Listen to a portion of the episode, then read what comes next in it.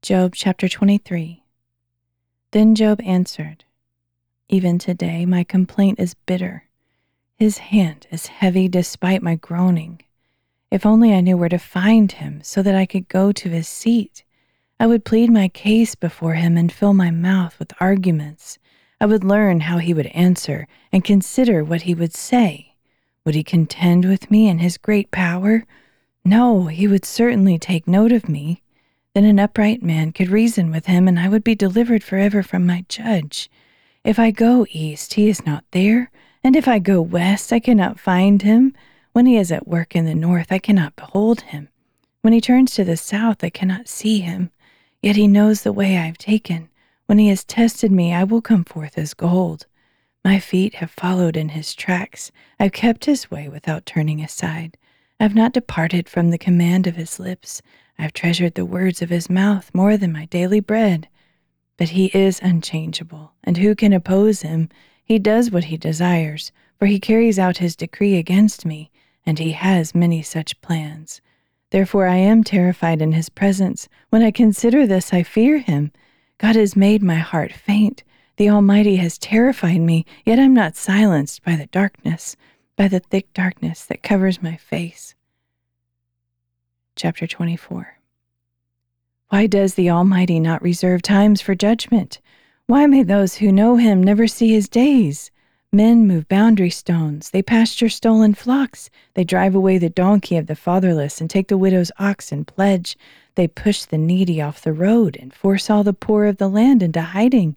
Indeed, like wild donkeys in the desert, the poor go to work foraging for food. The wasteland is food for their children. They gather fodder in the fields and glean the vineyards of the wicked. Without clothing, they spend the night naked. They have no covering against the cold. Drenched by mountain rains, they huddle against the rocks for want of shelter. The fatherless infant is snatched from the breast. The nursing child of the poor is seized for a debt. Without clothing, they wander about naked. They carry the sheaves, but still go hungry. They crush olives within their walls. They tread their wine presses, but go thirsty. From the city, men groan, and the souls of the wounded cry out, yet God charges no one with wrongdoing. Then there are those who rebel against the light, not knowing its ways or staying on its paths. When daylight is gone, the murderer rises to kill the poor and needy. In the night, he's like a thief. The eye of the adulterer watches for twilight, thinking, No eye will see me. He covers his face. In the dark, they dig through houses. By day, they shut themselves in, never to experience the light. For to them deep darkness is their morning. Surely they are friends with the terrors of darkness. They are but foam on the surface of the water. Their portion of the land is cursed, so that no one turns toward their vineyards. As drought and heat consume the melting snow, so Sheol steals those who have sinned. The womb forgets them, the worm feeds on them. They are remembered no more. So injustice is like a broken tree. They prey on the barren and childless and show no kindness to the widow. Yet by his power God drags away the mighty. Though rising up, they have no assurance of life. He gives them a sense of security, but his eyes are on their ways. They are exalted for a moment, then they are gone. They are brought low and gathered up like all others. They are cut off like heads of grain. If this is not so, then who can prove me a liar and reduce my words to nothing? Chapter 25 Then Bildad the Shuhite replied, Dominion and awe belong to God. He establishes harmony in the heights of heaven. Can his troops be numbered? On whom does his light not rise? How then can a man be just before God? How can one born of woman be pure? If even the moon does not shine, and the stars are not pure in his sight, how much less man, who is but a maggot and the Son of Man, who is but a worm.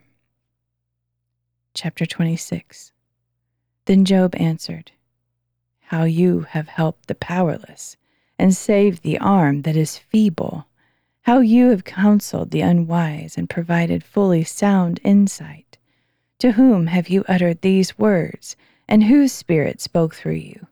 The dead tremble, those beneath the waters, and those who dwell in them Sheol is naked before God, and Abaddon has no covering. He stretches out the north over empty space. He hangs the earth upon nothing. He wraps up the waters in his clouds, yet the clouds do not burst under their own weight. He covers the face of the full moon, spreading over it his cloud. He has inscribed a horizon on the face of the waters, at the boundary between light and darkness. The foundations of heaven quake, astounded at his rebuke. By his power he stirred the sea. By his understanding he shattered Rahab. By his breath the skies were cleared. His hand pierced the fleeing serpent. Indeed, these are but the fringes of his ways. How faint is the whisper we hear of him. Who then can understand the thunder of his power? Chapter 27 Job continued his discourse. As surely as God lives, who has deprived me of justice, the Almighty, who has embittered my soul? As long as my breath is still within me, and the breath of God remains in my nostrils, my lips will not speak wickedness, and my tongue will not utter deceit. I will never say that you are right. I will maintain my integrity until I die. I will cling to my righteousness and never let go. As long as I live, my conscience will not accuse me. May my enemy be like the wicked, and my opponent like the unjust. For what is the hope of the godless when he is cut off? When God takes away his life? Will God hear his cry when distress comes upon him? Will he delight in the Almighty? Will he call upon God at all times? I will instruct you in the power of God. I will not conceal the ways of the Almighty. Surely all of you have seen it for yourselves. Why then do you keep up this empty talk? This is the wicked man's portion from God, the heritage the ruthless receive from the Almighty. Though his sons are many, they are destined for the sword, and his offspring will never have enough food. His survivors will be buried by the plague, and their widows will not weep for them. Though he heaps up silver like dust and piles up a wardrobe like clay, what he lays up the righteous will wear, and his silver will be divided by the innocent. The house he built is like a moth's cocoon, like a hut set up by a watchman. He lies down wealthy, but will do so no more. When he opens his eyes, all is gone. Terrors overtake him like a flood. A tempest sweeps him away in the night. The east wind carries him away, and he is gone. It sweeps him out of his place.